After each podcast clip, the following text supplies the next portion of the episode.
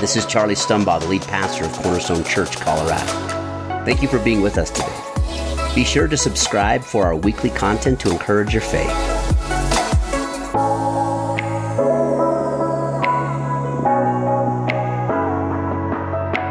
want to invite you to something today. What we do today determines the life we live tomorrow. Jesus makes a statement to an expert of the law and he says, Do this and you will live. What an invitation. I don't know about you, but for me, I want to live life and life to the fullest. I want to drink deep of everything that God has for you, for me, and I hope that you want to drink deep of everything that God has for you. Jesus says, Do this and you will live. The next of the law was thinking about eternity.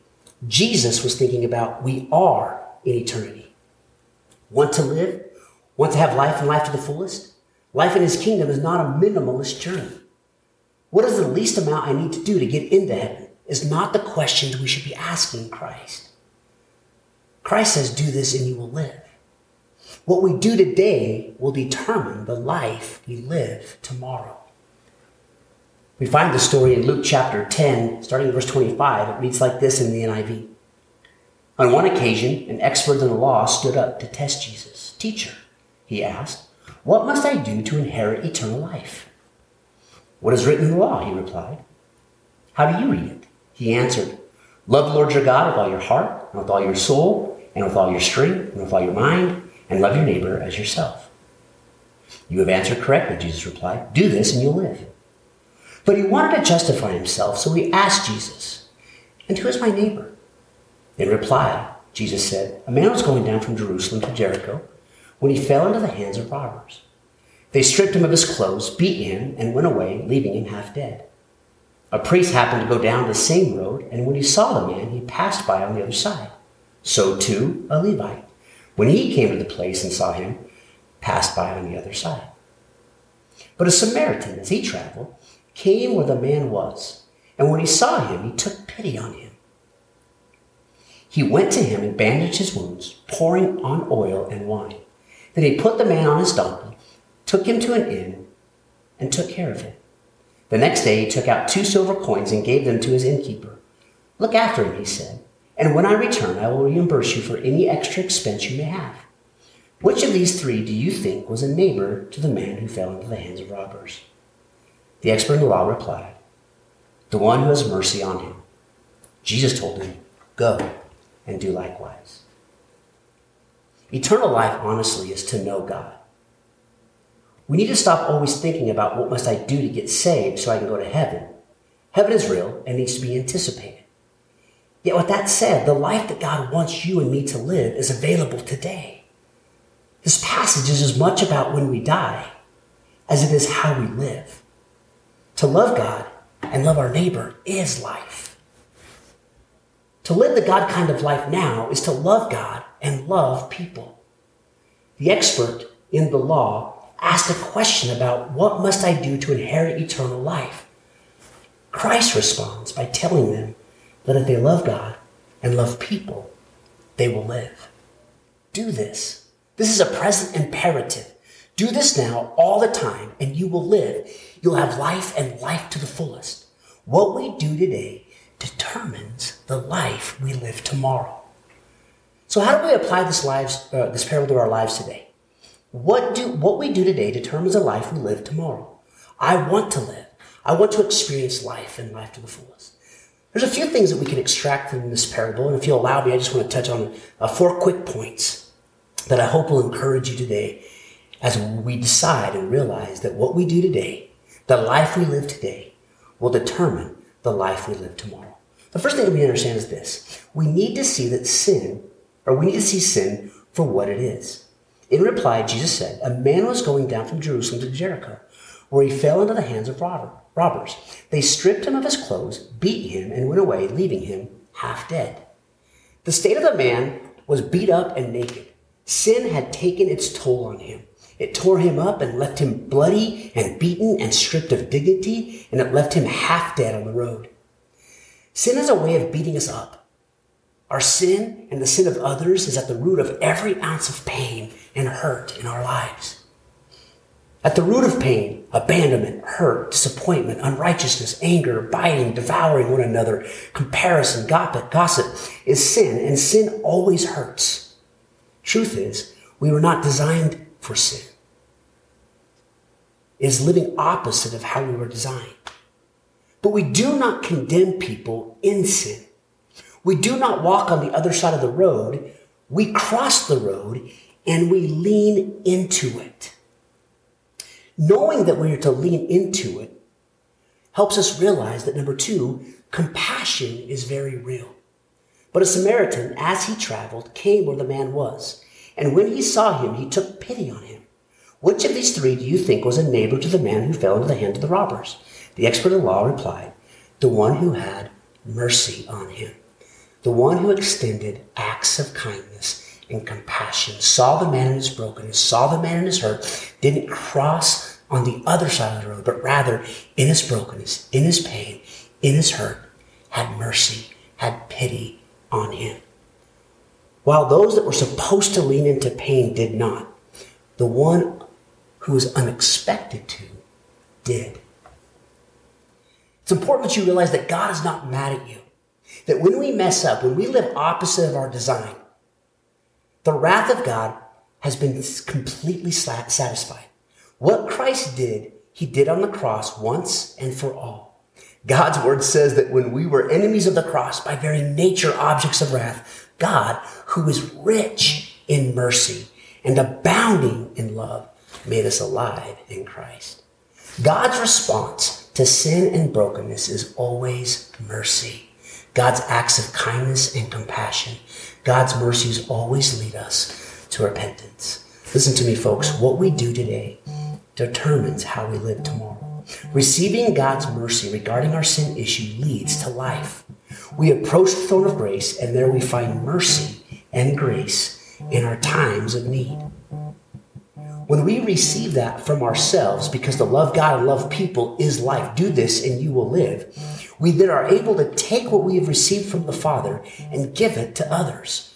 Our response to our sin is knowing God responds with acts of kindness and compassion. In light of that, it helps us see others in their state of hurt so that we too might respond with grace and mercy, that we too might not walk on the other side of the road, snub our shoulder, get mad, become vile, but rather we see the brokenness, we lean into that brokenness, we accept the challenge of God that says that we carry each other's burdens. We see that we are to, to champion one another, uh, one another on towards love and good deeds and become everything that God calls us to be. Number three, mercy meets people where they are. But a Samaritan as he traveled, came to where the man was. We need to meet people where they are with the primary purpose of helping them get to where they need to be. This is everywhere. Broken people are in our places of work, recreation, in our homes, in our communities. The truth is, however, we have become comfortable. We are middle class Christians hanging out with middle class families with the comfort of our middle class lives pursuing our middle class hearts and becoming more and more distant from the pain and hurt that is surrounding us. The Bible tells you and me that we are to lean into our brokenness, that we are to meet people where they're at in their brokenness. What does it look like for us to go where people are, to be in the midst of brokenness, to be aware of the brokenness around us? Jesus divinely intervened in human history to do in us what we could never do in and of ourselves.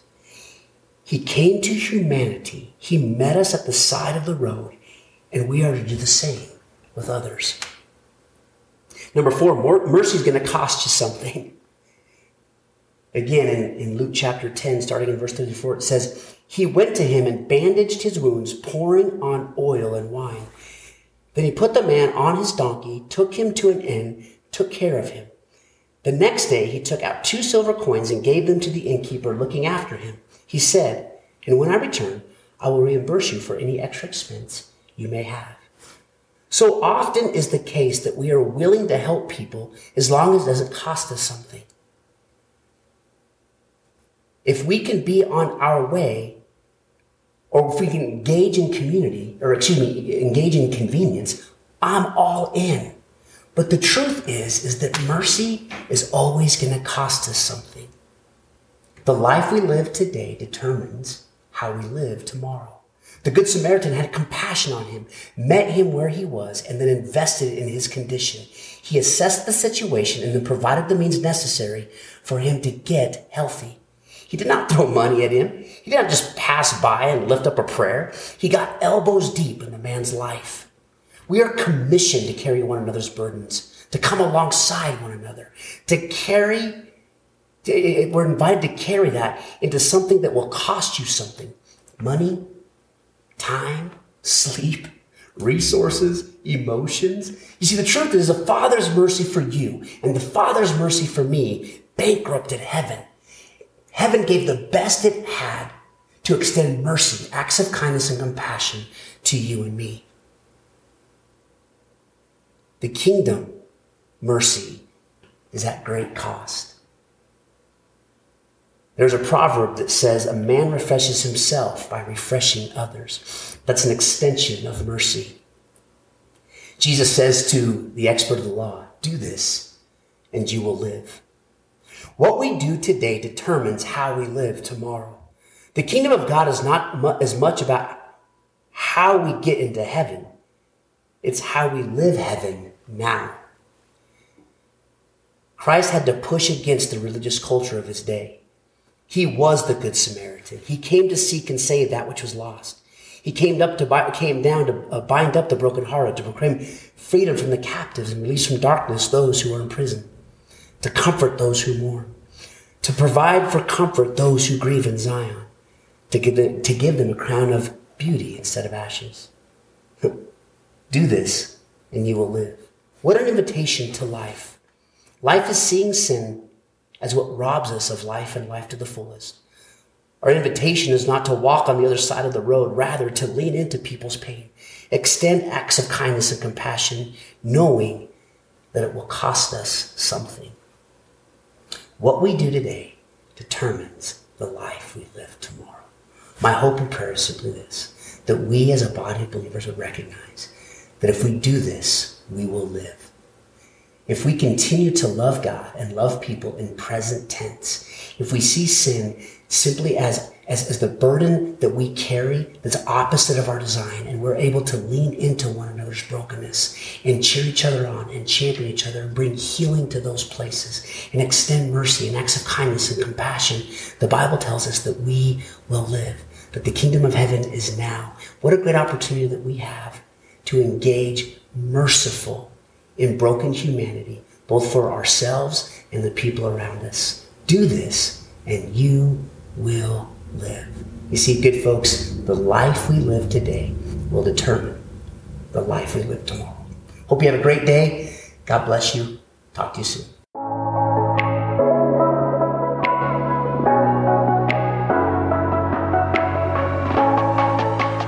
Hey, we are so honored that you are with us today. Remember, subscribe to the show and check out our website at cornerstonechurchco.com for more resources.